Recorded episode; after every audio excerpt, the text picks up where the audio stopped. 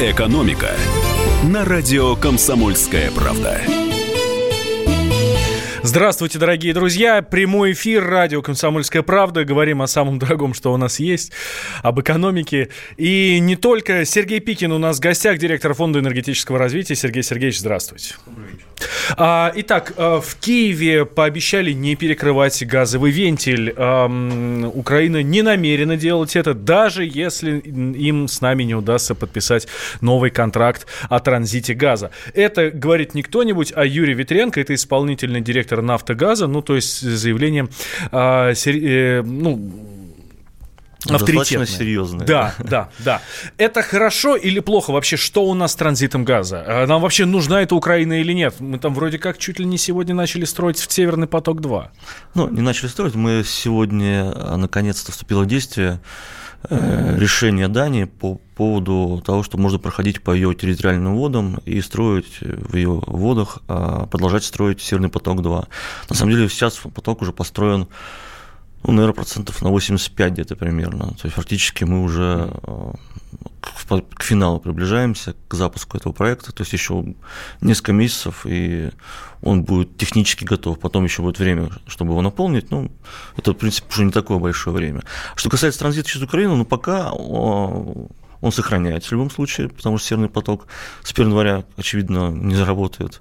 Вот. А объемы транзита, которые сейчас пойдут, э, идут через территорию Украины, они все равно самые большие из э, любых других направлений. То есть мы порядка где-то 90 миллиардов километров, ну, плюс-минус, каждый год э, транзитируем через Украину. А Северный поток-2 например, всего 55 миллиардов. И то, если он будет полностью заполнен, и не будет проблем а, с законодательством антимонопольным по поводу использования сухопутной части этого проекта.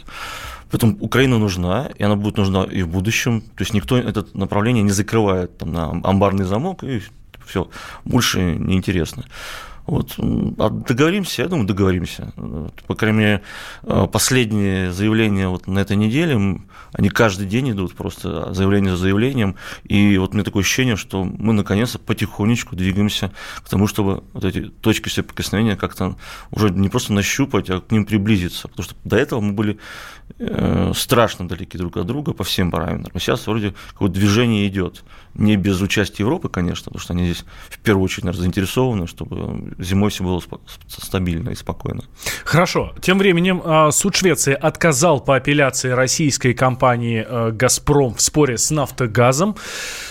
В свое время Суд признал, что «Газпром» должен «Нафтогазу» 2,5 миллиарда. «Газпром» это решение обжаловал и отказали в апелляции. Соответственно, значит, мы все еще им должны 2,5 миллиарда. Так уже не 2,5, а почти 3, потому что что-то пение процентов, mm-hmm. с тех пор уже почти 3 миллиарда, да.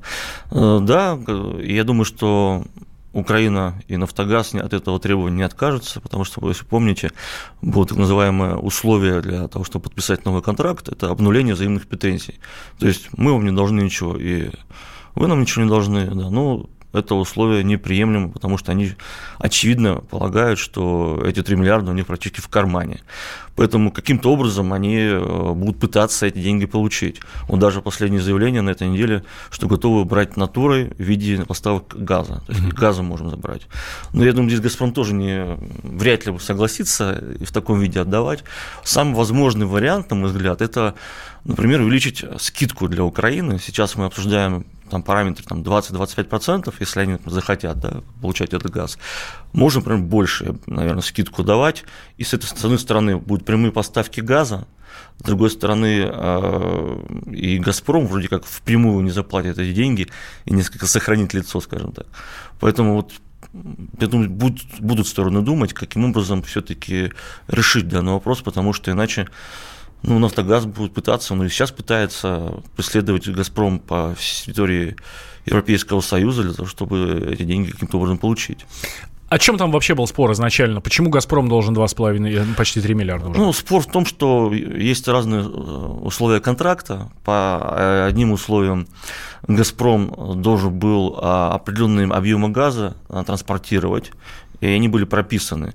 Но исходя из того, что клиенты, потребители по-разному берут, то есть где-то больше в какой-то год, где-то меньше, эм, график оказался недовыполнен, скажем так. И вот «Нафтогаз» обратился в Стокгольмский арбитраж, чтобы признать это условие существенным и по нему насчитал вот как раз вот эти денежные средства. Там цифра на самом деле больше была, но за счет того, что до этого «Газпрому» насчитали, то, что, что «Нафтогаз» должен, ну, вот такого за счет этого сальдирования получилось 2,5 миллиарда. Ну, правильно я понимаю. Я сейчас хочу зацепиться за вашу фразу, что не все выбирают э, те, соответственно, кому, э, кому э, поставляют. То есть Украина не добрала газ, ну, потому что то ли не хотела, то ли еще что-то, и «Газпром» еще должен оказался. Нет, там дело не в Украине, там как раз европейские потребители. А. То есть, поэтому, да, когда-то они были больше, когда-то меньше, но, к сожалению, «Газпром» не может предъявить к ним такой же иск, что вы не добираете, поэтому давайте платите, потому что с точки зрения антимонопольного законодательства ЕС это условие, к сожалению, не проходит. А, тем временем журналист Юрий Молчанов и бывший вице-премьер Украины Павел Розенко поскандалили в эфире украинского телеканала News One. Эксперты не сошлись во мнениях относительно закупок газа в России. Вот Молчанов выступает за возобновление прямых поставок голубого топлива, потому что сейчас Украина получает его же, но через Европу и, соответственно, дороже. А Розенко же считает, что дешевле газ от этого не станет, а значит, возвращаться к старой схеме нет смысла. Давайте услышим небольшой фрагмент вот этого спора. Я настолько устал уже от этих таких воинственных дискуссий. Когда тут нельзя в России покупать газ напрямую. Хорошо, что пять лет подряд можно вот, газ покупать было нельзя. Зато конфеты Рошен можно было продавать все пять лет.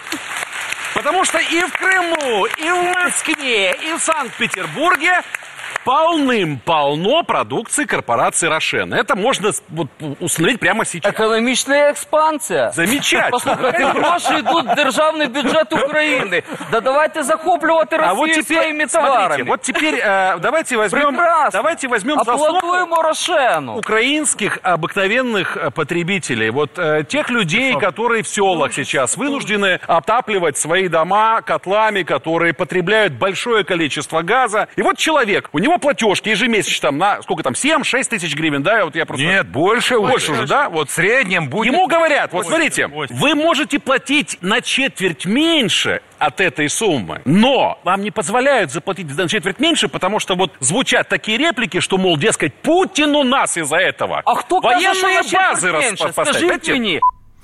Ну, в общем, да, и на Украине, конечно, по этому поводу, ну, я так понимаю, что сейчас, естественно, в преддверии зимнего сезона... Ну, он уже начался. Ну, да, фактически. Да, да, это, конечно, тема номер один, там, безусловно, все спорят, и телевизионные эксперты. А простым украинским гражданам я, конечно, не знаю, насколько все равно, но газ, конечно, от этого только дороже.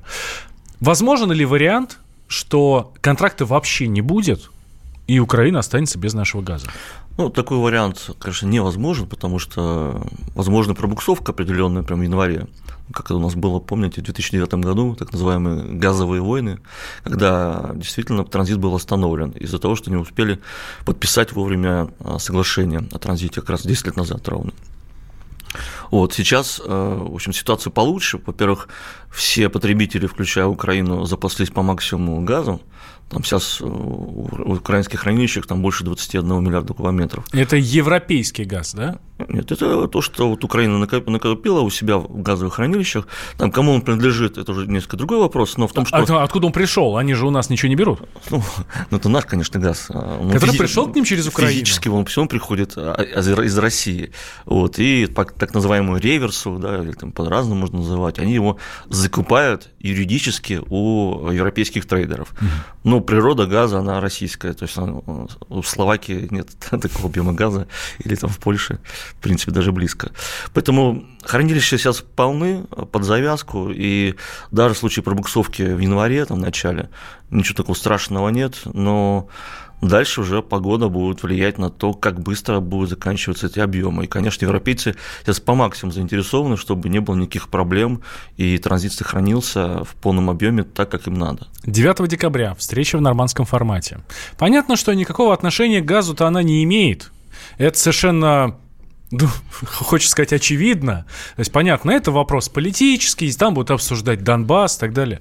Но после 9 декабря или к 9 декабрю? Ну, в общем, 9 декабря, это какая-то ключевая дата будет именно вот в газовом вопросе? Или действительно не имеет никакого отношения? Ну, знаете, сейчас консультации идут почти каждый день по этому вопросу. Министерство энергетики России постоянно в диалоге с соответствующим министерством украинским украинским. Вот, поэтому там 9 декабря, 10, 11, неважно. Главное, чтобы стороны договорились и подписали соглашение до конца декабря, чтобы 1 января прошло спокойно, без всяких эксцессов. Политически там могут подниматься вопросы, но то же самое вот обнуление взаимных претензий на эти 3 миллиарда долларов, эм, это решение не «Газпрома», а все-таки, наверное, уровня президента или президентов да, каждой из стран. Поэтому там это можно пообсуждать, но вряд ли они будут уходить в какие-то тонкости в, в объемы, в сроки там, и так далее. Но Украина изначально хотела вообще нормандский формат притянуть к газовому вопросу. То есть они хотели пакетно обсуждать данный вопрос, что если решаем одно, то должны решить и другой вопрос. Так, сейчас, друзья, делаем небольшой перерыв. Сразу после него мы продолжаем. У нас в гостях Сергей Пикин, директор Фонда энергетического развития. Говорим мы про, эм, про газ, в том числе, э, давайте после перерыва поговорим про Северный поток более подробно, про то, как США влияют на Северный поток, кто кого, в конце концов, США победит или Северный поток победит. Вот нам тут уже задают вопросы по как раз вот этому, по суду между Газпромом и Нафтогазом. Так что давайте, друзья, никуда не переключайтесь. Через две минуты мы продолжим. А, и будет еще интереснее, это я вам обещаю. Экономика.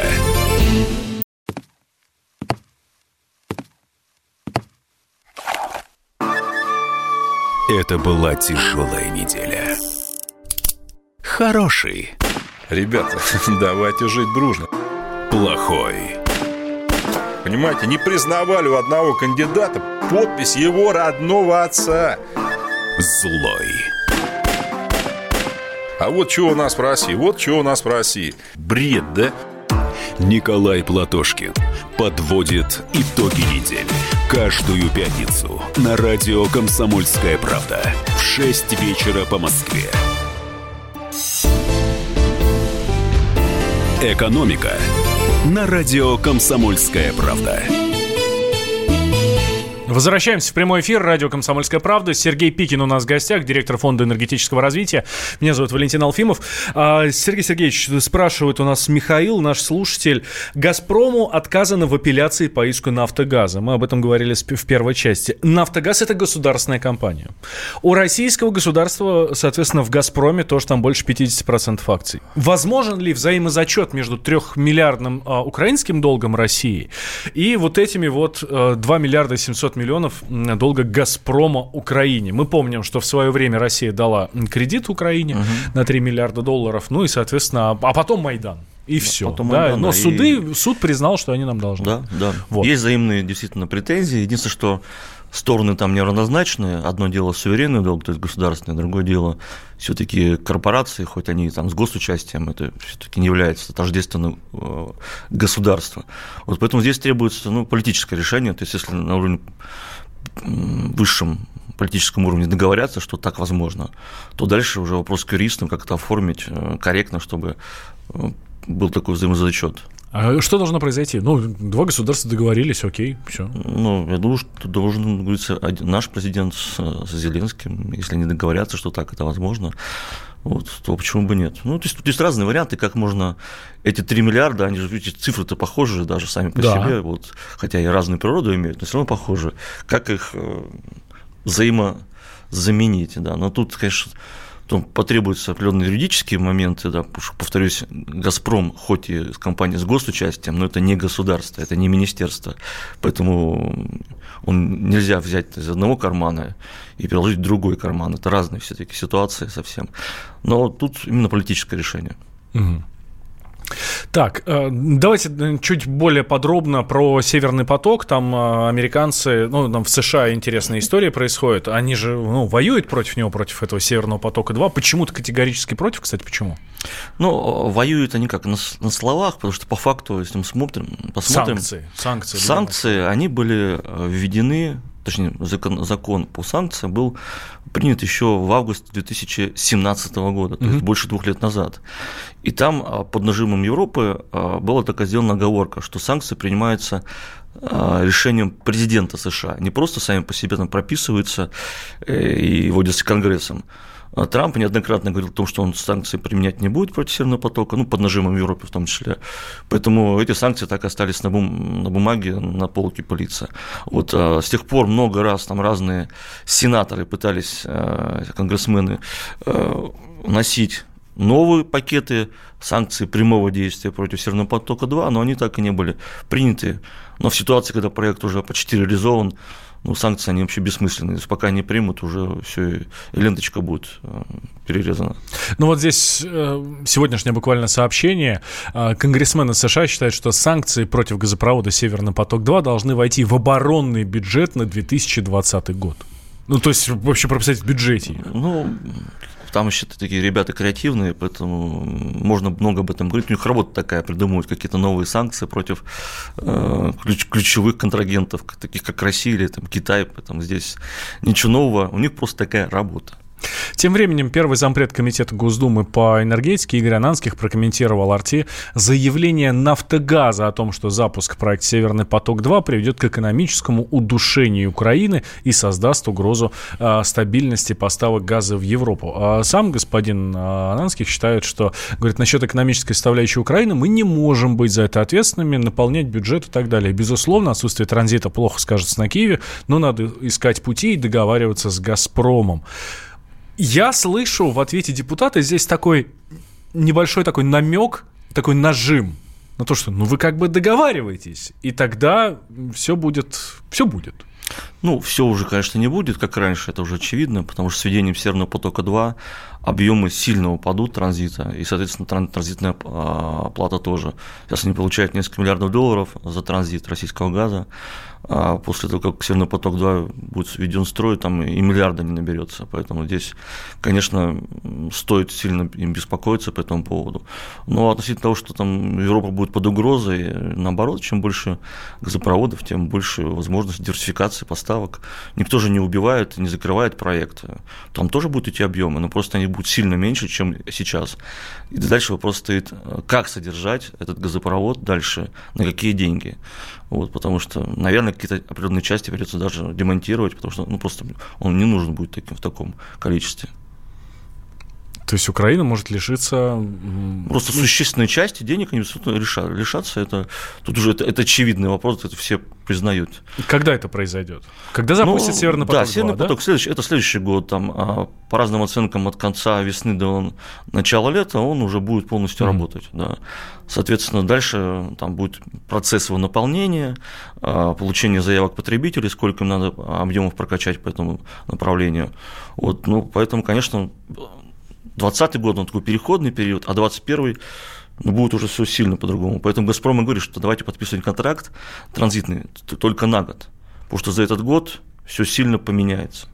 Почему Дания была категорически против стройки Северного потока-2? Им же вроде наоборот должно быть в кайф, что там у них вот она труба с газом, к которой можно подключиться, и вообще, чтобы у них все было хорошо. Ну, подключиться они не могут, потому что она проходит по дну моря Балтийского, да, там нет ответвления в сторону Дании она на самом деле просто тянула время. То есть она не говорила ни да, ни нет. Потому что, чтобы дать какой-то ответ, нужно аргументацию под ответ. Если говоришь нет, значит аргументация, почему нет. Они так за эти два года не смогли придумать, это, почему нет. Просто все остальные страны рядом находящиеся сказали четко да. Поэтому им пришлось уже дать этот ответ да. Плюс они дали параллельно разрешение на прокладку другого проекта в сторону Польши. Вот. И было бы очень странно, что одному проекту дают, а другому нет разрешения. Поэтому здесь уже просто было без вариантов, что нужно было уже как-то отвечать. Они вот тянули время и... Зачем? Ну, чем дольше тянется время, тем некоторые союзники получают дополнительные политические выигрыши, а даже и экономические. Потому что если бы Дания дала разрешение еще давно, то сейчас в декабре мы бы уже Э, праздновали открытие Северного потока второго. И, соответственно, уже с 1 января 2020 года объемы транзита через Украину уже сильно бы упали. А так еще полгодика протянут на примерных объемах. Ну что, серьезно? Украина договорилась с Данией, чтобы те потянули, но чтобы Украина я хоть думаю, как-то что не пережила эту Украина, зиму? я думаю, что, скорее всего, это был вопрос из океана, потому что Украина не имеет столь э, серьезной политической Но все ради поддержки. этого. Э, Ну, тут все вместе. На самом деле, любое тормо- торможение любых процессов, связанных с Россией, с инвестициями э, в Россию, это всегда плюс нашим уважаемым заокеанским коллегам. Каким правилам будет создана независимая компания по транзиту газа в соответствии с европейским законодательством и будет ли участвовать Россия в приобретении пакета акций? Ну, действительно, в соответствии с э, законодательством Европейского Союза необходимо разделить компанию на отдельную компанию транзитера, то есть, которая управляет магистральным газопроводом, те, кто закупает газ, вот, и туда будут поставлять, соответственно. Поэтому пришлось сейчас создать новую компанию, на баланс которой переходит газотранспортная система Украины, и уже контракт на транзит будет заключаться не с нафтогазом, а с вновь созданной компанией. Вот она должна работать по европейским правилам, соответственно. Поэтому есть даже такое э, некое э, предположение, что если даже не договоримся относительно подписания контракта, то «Газпром» может просто на основании а, европейских правил, они должны, кстати, быть утверждены на территории Украины тоже вот в самое ближайшее время, а, работать именно по этим правилам, как он работает внутри Европейского Союза. И там уже не нужны долгосрочные контракты, там «Газпром» не имеет таких контрактов на десятилетия вперед с прописанными четкими объемами. Там все попроще и более гибкая си- система. Будет ли участвовать Россия в э, приобретении пакета А там есть прямой запрет на владение Росси- любыми российскими компаниями. А, Это касается только России? Это касается только России. Почему? Ну, вот так Рада приняла в свое время закон, что запрет любым российским юридическим лицам владеть чем бы то ни было вот в этой новой компании. Хотя в свое время «Газпром» еще до всех майданных событий вообще предлагал э, выкупить эту компанию, стать ее оператором, вот, и вкладывать инвестиции, тогда вообще бы не было проблем. То есть был бы гарантированный транзит, э, была бы норма- нормальная ситуация по снабжению газом, были бы инвестиции, и нич- ничего такого не было. Вот коллеги э, белорусские поступили ровно так же. То есть белорусская газотранспортная система управляет «Газпром», там его дочка, и все нормально, никто там не спорит, все работает. Так, там спор только про цены на газ каждый год возникает, но это другой спор другого порядка. Э, Соответственно, будет создана вот эта компания. э, И, И, она будет подписывать новый газовый контракт. Да. Э, «Газпрому», российской стороне, ну, российской стороне в целом, «Газпрому» в частности, э, будет проще жить по новым правилам э, с этой Какая компанией? разница? Люди, которые... Не, ну если сейчас э, Украина требует подписать какой-то гигантский контракт на сколько-то там миллиардов кубометров, и если вы, значит, их нам не, ну, и не прокачаете их, то, То штрафы. значит, все, да, штрафы. Здесь будет совершенно, Тут совершенно другая история. насколько- ситуация, То а, самое. они, они будут пытаться делать, потому что люди те же самые, ничего же не поменяется, да, то есть как бы как одно юрлицо на другое меняется, но самое главное даже не в этой компании, в новой, а то, что она должна работать по европейским правилам, а там уже так э, жестко укручивать руки нельзя. Даже «Газпром», который тоже пытался в свое время в Европе что-то подобное делать, э, натыкался на то, что ему самому пришлось отвечать там по разным искам разных стран. И вот эти все жесткие условия, они просто были раз- разнесены пух и прах во всех инстанциях. И там «Газпром» и штраф оплатил определенный по этому поводу. Поэтому если украинцы будут жить так же, как и сейчас «Газпром» работает в Европе, то, конечно, «Газпром» будет работать гораздо проще. Так, давайте, друзья, сейчас сделаем небольшой перерыв. После новостей мы продолжим, уже перенесем сюда, к нам в Россию, про цены на нефть поговорим, про цены на топливо поговорим. Э, ну, Самое интересное у нас, как всегда, все, что касается наших с вами кошельков. Сергей Пикин у нас в гостях, директор фонда энергетического развития. Я Валентин Алфимов. Не переключайтесь, друзья. Экономика. Мы вместе дожили до понедельника. Вовремя рассказали тебе о главном во вторник, среду и четверг. А теперь встречай пятницу. На радио «Комсомольская правда» новая программа. Каждую пятницу в 8.00 Сергей Мардан и Надана Фридриксон. Три часа самого острого эфира. Мардан и Надана. В программе «Опять пятница». Взболтай и можешь смешивать.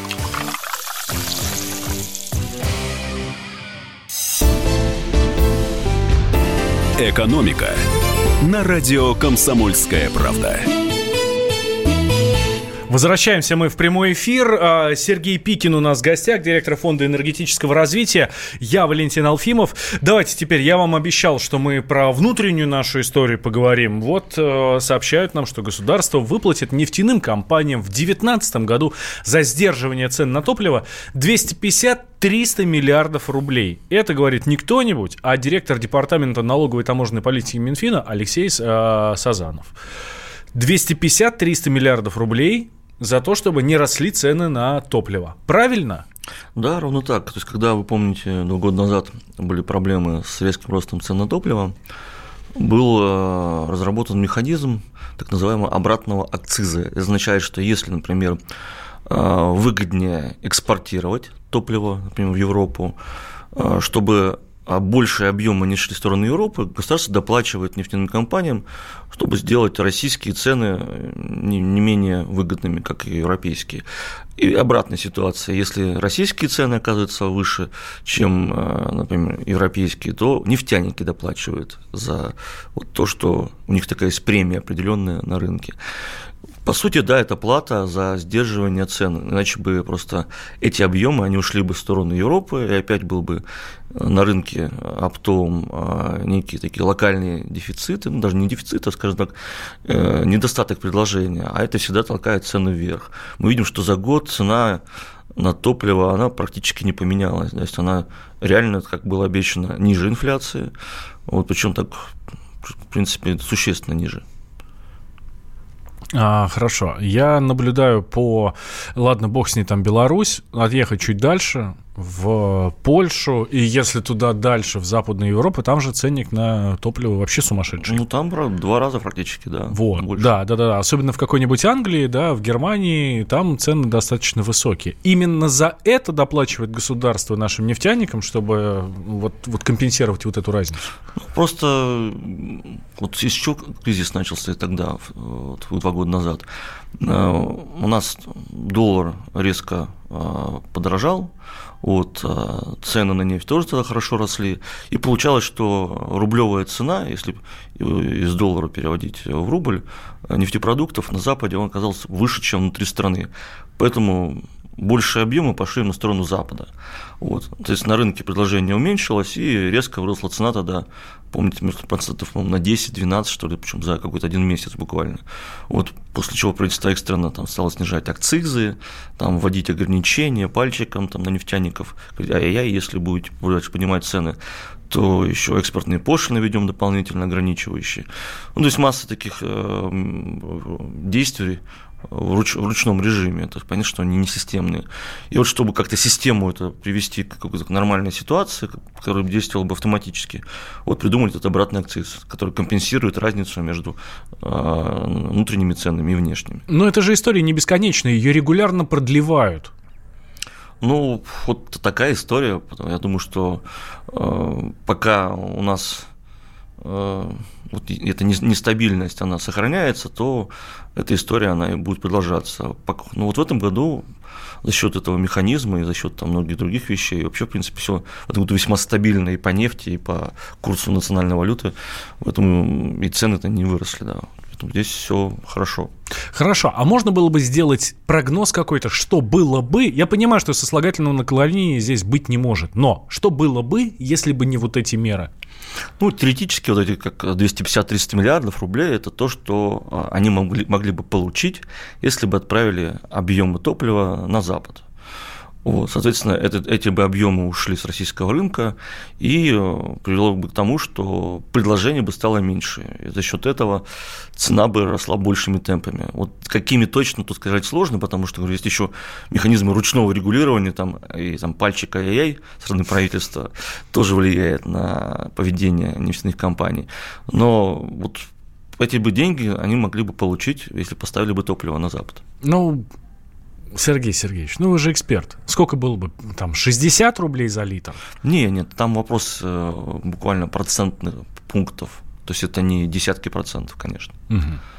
А не проще ли было просто а, ограничить перегонку нефти на Запад, спрашивают у нас слушатели? Ну, нефть же, нефтепродукты, это же экспортный товар. Если что-то ограничивать, то, значит, это недополученная экспортная выручка, налоги, платежи различные и так далее акцизы, те же самые бюджет, которые идут, э, различные дорожные фонды.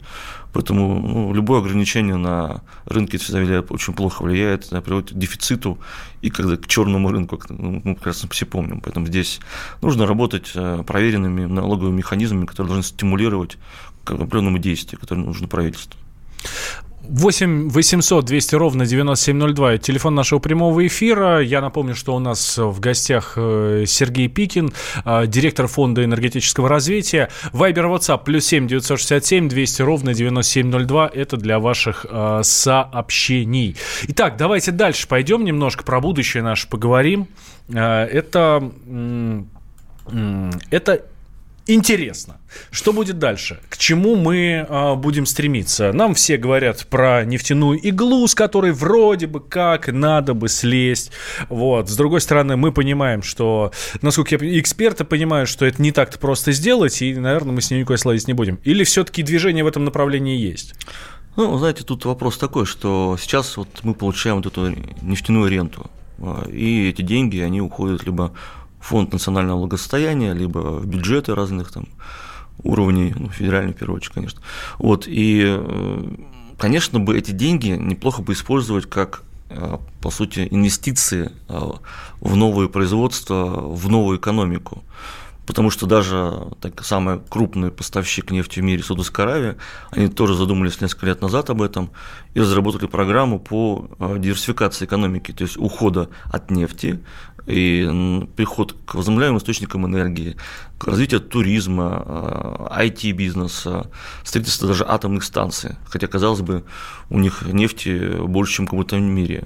Но вот они двигаются в эту сторону, и они не случайно сейчас проводят IPO своей э, компании, Саудовская рамка, а, и эти деньги в том числе будут направляться на переход экономики на другие русла, на другие рельсы.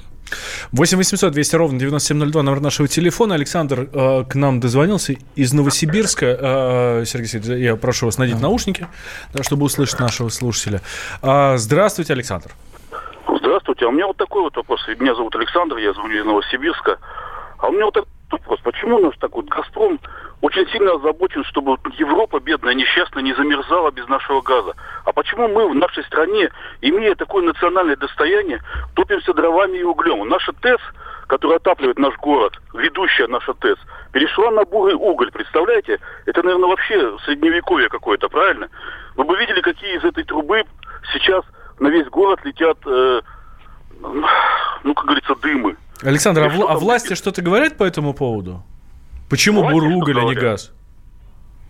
А потому что газа нету.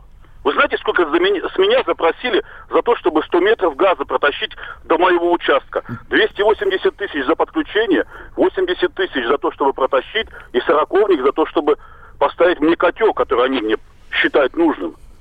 Это наше национальное достояние, которое вы тащите куда-то какими-то потоками. Верните эти потоки в нашу страну, чтобы мы могли этим пользоваться сначала а потом уже тащите их куда хотите, блин. Спасибо, Александр. Мы вас отключаем, но не потому, что не хотим вас слушать, а потому, что боимся, что вы что-нибудь скажете страшного такого, что потом Роскомнадзор к нам будет иметь претензии, а не Газпром какой-нибудь. Кстати, да, цены на газ на подключение. на подключение к газу это вообще отдельная история. Это да, это классическая история, и она не связаны, конечно, какими-то поставками в Европу, вот, потому что поставки в Европе – это одно направление бизнеса «Газпрома», а внутри рынка – другое. Причем более того скажу, что если бы была возможность а, продать гораздо больше газа, «Газпром» бы это реально мог делать. То есть у него потенциальный объем добычи гораздо больше, чем то, что он добывает и сейчас продает, потому что просто ну, непонятно, куда его еще девать. Да? То есть а, потребление не растет, особо. Да, присоединение – это отдельная вещь, причем она не связана с самим «Газпромом» напрямую. Вот э, Александр сказал, что у него запросили вот эти сотни тысяч рублей, но это же не «Газпром» запросил. Это местная там, газовая компания, э, причем э, все это эти тарифы, они устанавливаются на уровне регионов. То есть не, не «Газпром» это устанавливает, эту плату берет. Случаи в Подмосковье бывали еще более ужасные, когда тоже за несколько сотен метров трубы просили только цифры уже в миллионах рублей. Я удивлен, э, вот эти вот 280, это не так много.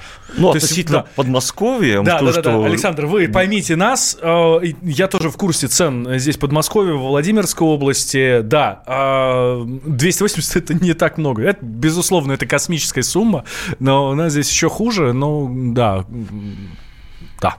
Поэтому проблема с, с она именно из-за того, что вот эти последние э, метры трубы, они получаются самые дорогие, потому что за них платит гражданин. Не «Газпром», не власть и так далее. Бывает ситуация еще хуже, когда «Газпром» проложил в регион газ, то есть магистральная труба, а у местных властей, у муниципалитетов нет денег, чтобы просто внутри поселковый газопровод сделать потому что ну, денег нет и все. Потому что одно дело бюджет «Газпрома» там, в, в триллион рублей, да, другое дело э, бюджет региональный, там, местных властей, муниципалитетов.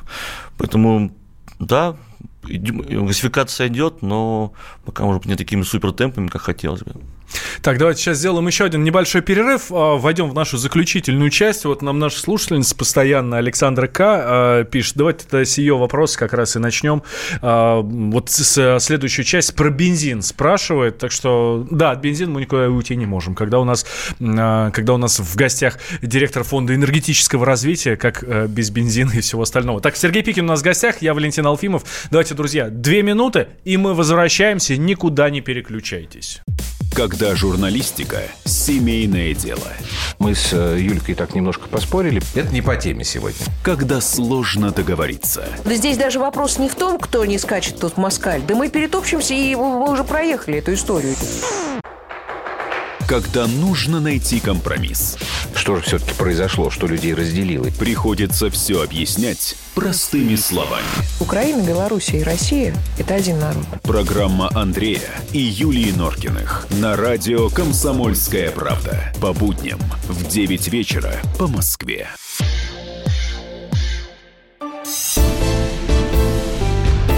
«Экономика» на радио «Комсомольская правда». Возвращаемся мы в прямой эфир радио «Комсомольская правда». Валентин Алфимов в студии, Сергей Пикин у нас в гостях, директор фонда энергетического развития. А, не отпускают нас наши слушатели с а, бензином. Хотели, может, перейти на какую-то другую энергетику, там, да, на ветренную, я бы так сказал. Может быть, может быть. Вот. Но не отпускают нас слушатели. А, наша постоянная слушательница Александра К. из Москвы, а, не, простите, из Мурома, пишет, что у меня на Лукойле уже полтинник за 95 а вы говорите, что цены не растут. Ну, это удивительно, потому что на Лукойле, если я недавно сам заправился, там, по-моему, около 46 рублей. Сашенька, проверьте, пожалуйста, ценник на вашем лукойле. Может, у вас как может, неправильно. Может, не 95, а 98. Может быть, может быть, да. А, так вот, будущее энергетики, да, про Сауди Арамко мы говорили. А, хорошо, в Саудовской Аравии одна история. У нас совершенно другая история. Ну, нас нельзя сравнивать ни по... Да вообще никак. Кроме того, что у нас есть нефть, мне кажется, у нас общего нет ничего. Мы в состоянии перейти на какие-то новые направления в энергетике? Ну, глобально, конечно, этот процесс будет более длительный, чем у других, а, там, у китайцев тех же или европейцев, потому что у нас а, главное в энергетике даже это не выработка электроэнергии, хотя, конечно, это важно, а тепло силу того, что у нас э, самая большая страна, протяженная в мире, еще и климатические условия одни из самых суровых, поэтому выработка тепловой энергии, она не менее значима, поэтому не можем взять и перейти там на ветряки или на солнечную энергетику, потому что ну, она дает электроэнергию, но тепла не дает. То есть можно получить, конечно, тепло, используя электрическую энергию, но это всегда дороже, чем использовать там теплоцентрали, которые есть у нас. Поэтому мы будем к этому стремиться а, и идти. У нас строятся определенные объекты и по солнцу, и по ветру. Конечно, не так, как э, на Западе, но все равно тоже строится, производство открывается новое. Вот. Но глобально нам все-таки надо думать, что мы будем производить а, такого значимого в интервале уже после 2030-х годов. И переход вот к середине века к новой энергетике – это задача, которая должна решаться. То есть деньги, которые сейчас получаются от нефти и газа, нужно перекладывать в другие э, отрасли экономики, чтобы они в итоге кормили страну, потому что в конечном итоге спрос на нефть будет падать, на газ еще, конечно, подрастет, подбой, еще будет расти, но объемы нефти уже лет через 15, даже, может быть, и раньше, будут, объемы будут снижаться. Э, хорошо. К чему мы придем эм, к... Давайте возьмем, допустим, солнечную энергетику. Окей, если с тепловой энергией все понятно, не в состоянии мы ее произвести из ветра, из солнца и так далее. Я могу купить себе солнечную батарею, поставить ее на крышу своего собственного дома и ей питаться? Или это не наша история, и нам да про это надо забыть? Знаете, наша история. Даже а, просто недавно был одной выставке и видел, как один из производителей солнечных панелей активно рекламировал, что даже в Подмосковье с нашим количеством не очень солнечных дней а, можно получать электроэнергию если, грубо говоря, у вас там тариф за энергию там выше ну, там, какой-нибудь 5 рублей с лишним, то они утверждали, что якобы должно окупиться эти вложения. А если еще и проблемы с подключением, например, что ну, далеко сети тянуть или, опять-таки, что-то там дороговато да, подключиться, то вот такие солнечные батареи, они могут в конечном итоге даже и воду греть, потому что есть и такие установки, которые с помощью солнца греют воду. То есть, ну, для каких-то историй это действительно возможно. И... Но это тоже не, не дешевое удовольствие, потому что такой, такой комплект – это сотни тысяч рублей надо к этому готовиться. Почему у нас этим, ну, кроме цены, есть какие-то причины, почему у нас это вообще настолько не развито, настолько это не, не, не наше? Ну, люди просто не верят, что Солнце может давать так, так необходимый объем электроэнергии, потому что ну, вот, э, посмотрели на улицу, да, тут паспортная погода, особенно зимой, ну, вот в центральной части России очень часто бывает.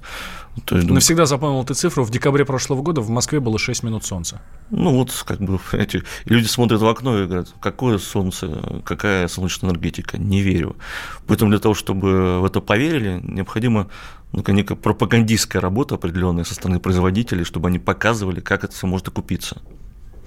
Солнечные панели ничто без накопителей, пишет нам слушатель. Аккумуляторные батареи стоят очень дорого. Нет, вот э, они есть и с накопителями, и без. Там разные есть устройства, в зависимости от того, как вам необходимо. Если вы, нужно, чтобы энергия была всегда, э, это одна история. Да, там нужны накопители, безусловно. Если какие-то пиковые периоды днем, там, а ночью есть там другой источник энергии, там, из розетки, условно говоря, то можно так использовать. Там ночью из розетки, а днем там солнце, потому что там дневная энергия, она всегда дороже, чем ночная ну, если тариф брать ночной. Хорошо. Энергия ветра. У нас огромнейшая страна. Ну, просто гигантская, самая большая в э, мире. Мы этих ветряков наставить можем. Ну, так, что весь мир позавидует нам. Почему? Этого у нас нет. Я знаю, что у нас там в Крыму какие-то ветряки стоят. И то это еще со времен там Украины. Да? Угу. Насколько я понимаю, учитывая, что была энергетическая блокада Крыма, когда Крым э, там несколько дней был абсолютно обесточен, эта штука не особо и работает. Почему?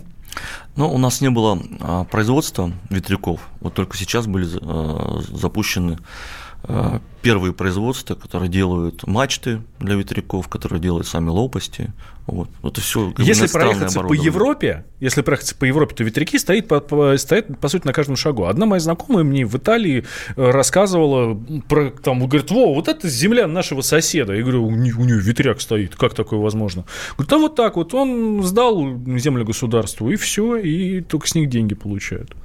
Ну да, есть. В Европе такие истории развиты, потому что там есть еще и субсидирование отдельные, зеленые тарифы разные. Ну там, кстати, стоимость энергии повыше, чем у нас. То есть, если там взять какое-нибудь домохозяйство Германии, так они там платят рублей по 20 за киловатт-час. Угу. А у нас все-таки, ну, если даже московские самые, одни из самых дорогих тарифов в мире брать, то это 5 с небольшим. То есть разница в 4 раза. Так что здесь, если бы у нас была такая цена энергии, то, конечно, бы тут любой проект летал, ветряная станция, солнечная или еще что-то. А тут все-таки мы сторонники традиционной энергетики, газовой. Но, повторюсь, у нас все равно начинает строиться, определенные объекты строятся, запускается производство, есть производство уже несколько солнечных панелей, вот сейчас будет несколько производств по ветрякам, то есть чем больше количество будет продаваться, чем больше будет количество строиться таких объектов, тем каждый новый объект будет более дешевый. В Европе и зарплаты другие, пишут нам слушатели. Безусловно. Безусловно. Так они потому и другие, что им приходится постолько платить. Если бы там был все... Экономика, да, разная, да. Мы к этому стремимся. А, в течение, в перспективе 10 лет ваш прогноз коротко.